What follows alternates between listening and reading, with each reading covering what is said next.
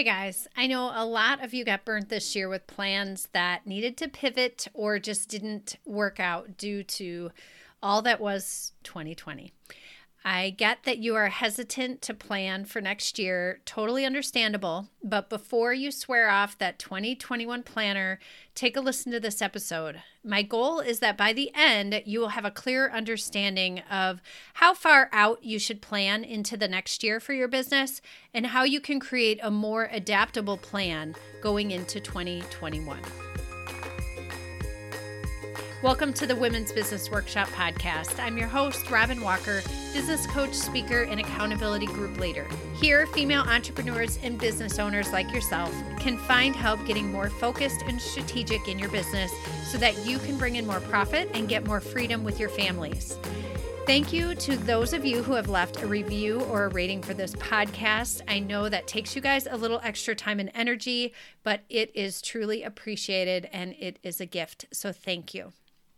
All right, first off, I want to congratulate you on even starting this episode. I know based on the title, I know it is more comfortable to just bury your head in the sand or uh, even just opt out of planning in your business entirely right now. So, kudos to you. Keep listening. You are going to be ahead of everyone else who's eating cookies over their kitchen sink right now. Unless you are doing that and multitasking, then congrats. Well done. So the question is how far out should I plan in my business for 2021? How far into the year should we go? I know that a lot of our plans last year, I mean for almost everyone honestly, did not go as we thought we would. We we did the plan your year workshop in January of last year and we all had big ideas. So, you know, I I get having to change plans. My plans changed too. I had in person local events on my calendar. And that was really driving a lot of my marketing plan for the year. So last year, uh, we did the Plan Your Year group intensive in person. Um, this year, we're going online with it, and that will be uh, January 11th. There are about seven spots left as of the time of this recording if you want to go ahead and grab a seat. The kind of funny thing is that I was disappointed I couldn't do that event in person this year. But when I looked back, I remember two years ago we did that event online because no one was really interested in doing it in person. So, you know, there you go.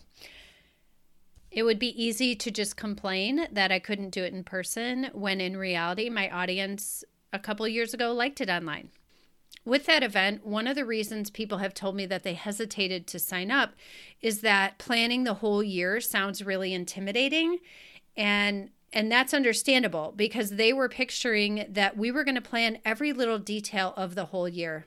That's not it, and I would not even recommend that. We obviously are not going to start with all the nitty gritty little details. We are going to start with the finish line. We are going to start envisioning the year with where we want to end at the end of 2021. So, this could be revenue, this could be a milestone. I like to think of year long goal planning as a GPS style business planning. So I'll give you an example of what that looks like. So picture yourself, you are going somewhere new that you've never been before, and you plug in the address into your GPS and you hop in the car. You log in your end destination. This is the finish line. So in your business, let's say that that is going to be 100,000 in revenue by the end of the year. So you push start and the, your GPS gives you three route options. And this is just like in business, there's multiple ways to get your business to that goal of six figures.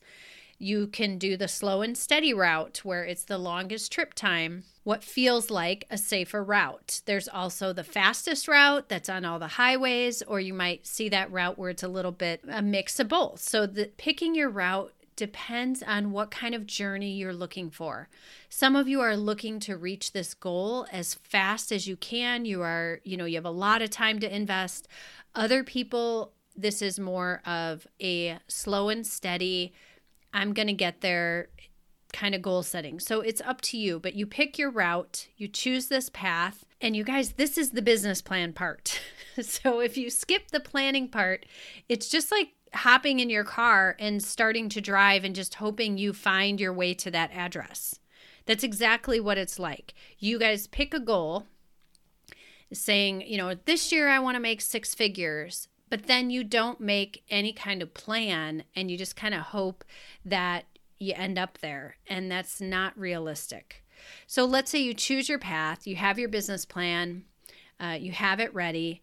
As you start out, you may get rerouted due to a closed road. You may see a hazard ahead, and uh, GPS gives you an option to choose a way around it. These are the roadblocks in your business plan. This is when your Facebook ad that's supposed to lead to your funnel isn't approved or it isn't converting like you planned, or the speaking event is canceled that was going to lead into another part of your business, or maybe the offer you spent all this time working on isn't selling. Well, then what do you do? You find a new path, but you don't abandon the destination. So when you're driving somewhere and GPS says there's a hazard ahead, you can go this way and it'll add this much time to your route, or you can stay on this path and this is how long it's going to take to get you there. Same thing with your business plan. When one of those things happen, you can choose am I going to go around it or am I going to find a way through this even if it takes a little longer? If you guys could see your business path during 2020, just like if it were on GPS, there would be a lot of those little red lines and hazard ahead warnings. But, you know, business owners still made it to their destination. We have members in the impact group that still hit their yearly goal. But when you don't have a destination, it's like you're just going out for a drive every day every day in your business, you're just kind of showing up and seeing what happens. And if that works for you, great. But the majority of us, that doesn't work. So we want to work backwards from that big goal, asking ourselves, what is it going to take us to get to that goal? And breaking that down into what has to happen each quarter. So, with the example of the 100,000 for your revenue for the year, where is that money coming from each month? Maybe some are heavier than others. It's not as easy as just splitting it by four and hoping you make that each quarter. What I find is easiest then is to map out or outline the year based on those goals. So it's not figuring out the nitty gritty of every single day, it's mapping it out. So, for example, I might do a theme for every month of the year, and I have that mapped out for the year. If you own a if you host a membership group or a podcast or something that needs to retain followers or members, this is really important because you need to plan further out so that you can book guests or experts. But not only that, also having the promise of what is to come to help your members see the value of sticking around and continuing to stay in your membership. They need to be excited about what's coming next. If you don't even know what's coming next, it's kind of hard to build that excitement. This is higher level strategy when it comes to visibility. It's knowing what's coming. So if you're pitching speaking events or podcast guest spots, you know what timing's going to work out and how far out to start pitching those podcasts. They book out months in advance. And if you're looking to grow, planning out further with some flexibility can really kickstart that growth. And like I said, you're not it's not having detailed content for the entire year or all the blog posts written for a year. I do not advise that. I think you need some room for adaptability as you try out your plan, especially if you're trying out something new. What's great then is to set quarterly or monthly goals that are going to help you get to that you know that bigger plan or that that bigger vision it's a lot more achievable. And then if you have that planned out if things don't go the way you want you can adapt it for the next quarter.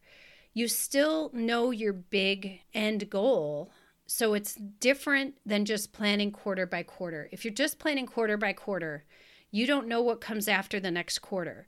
So like in quarter 1 you're going to be at the end of March now trying to figure out what comes next. That is not a good long term planning strategy if you want to have a higher level business. So, the idea is a big vision destination, mapping out a path to get there, and then short term goals and action steps.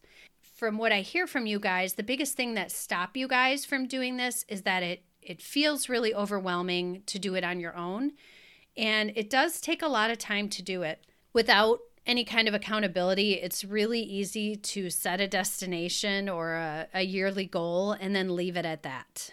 And you may even pick a word of the year, but really that's just snacks for the ride. That is, it's not the plan. I want to ask you guys when are you committing to start working on your yearly plan? Dramatic pause for you to answer the question. if you don't have anything on the calendar and you don't want to do it alone, block off January 11th, get through your holidays, enter all your 2020 data over break, take time to reflect on it, see what worked, what didn't. For 2020, you've got a, a lot to work with on that. If you listen to episode uh, 44 of the podcast, we do talk about what to look at and what you can, what you might have learned and how to apply that. So that would be great to listen to that one first if you haven't. But after you do that, meet us January 11th for a one day planning intensive so that you can get a vision and you can get this path documented. I'll be there to coach you, and there'll be a group of professional female entrepreneurs and business owners that will be there for feedback and ideas uh, maybe on some other routes or some ways to avoid the hazards, things they've learned in the past, or different software. The group that's already signed up is very collaborative and goes across a bunch of different industries. And so they can be really helpful. Trust me, guys, it is way better to do it this way for most people than just having a lonely CEO day on your own that you may or may not actually do or finish out. I'd be honored to be your co pilot and help you on your journey to your best year in business. You guys can reach out anytime. And for anyone interested in the Plan Your Year intensive, it is in the show notes, or you can go to womensbusinessworkshop.com forward slash plan your year. All right, everybody, go get back to work.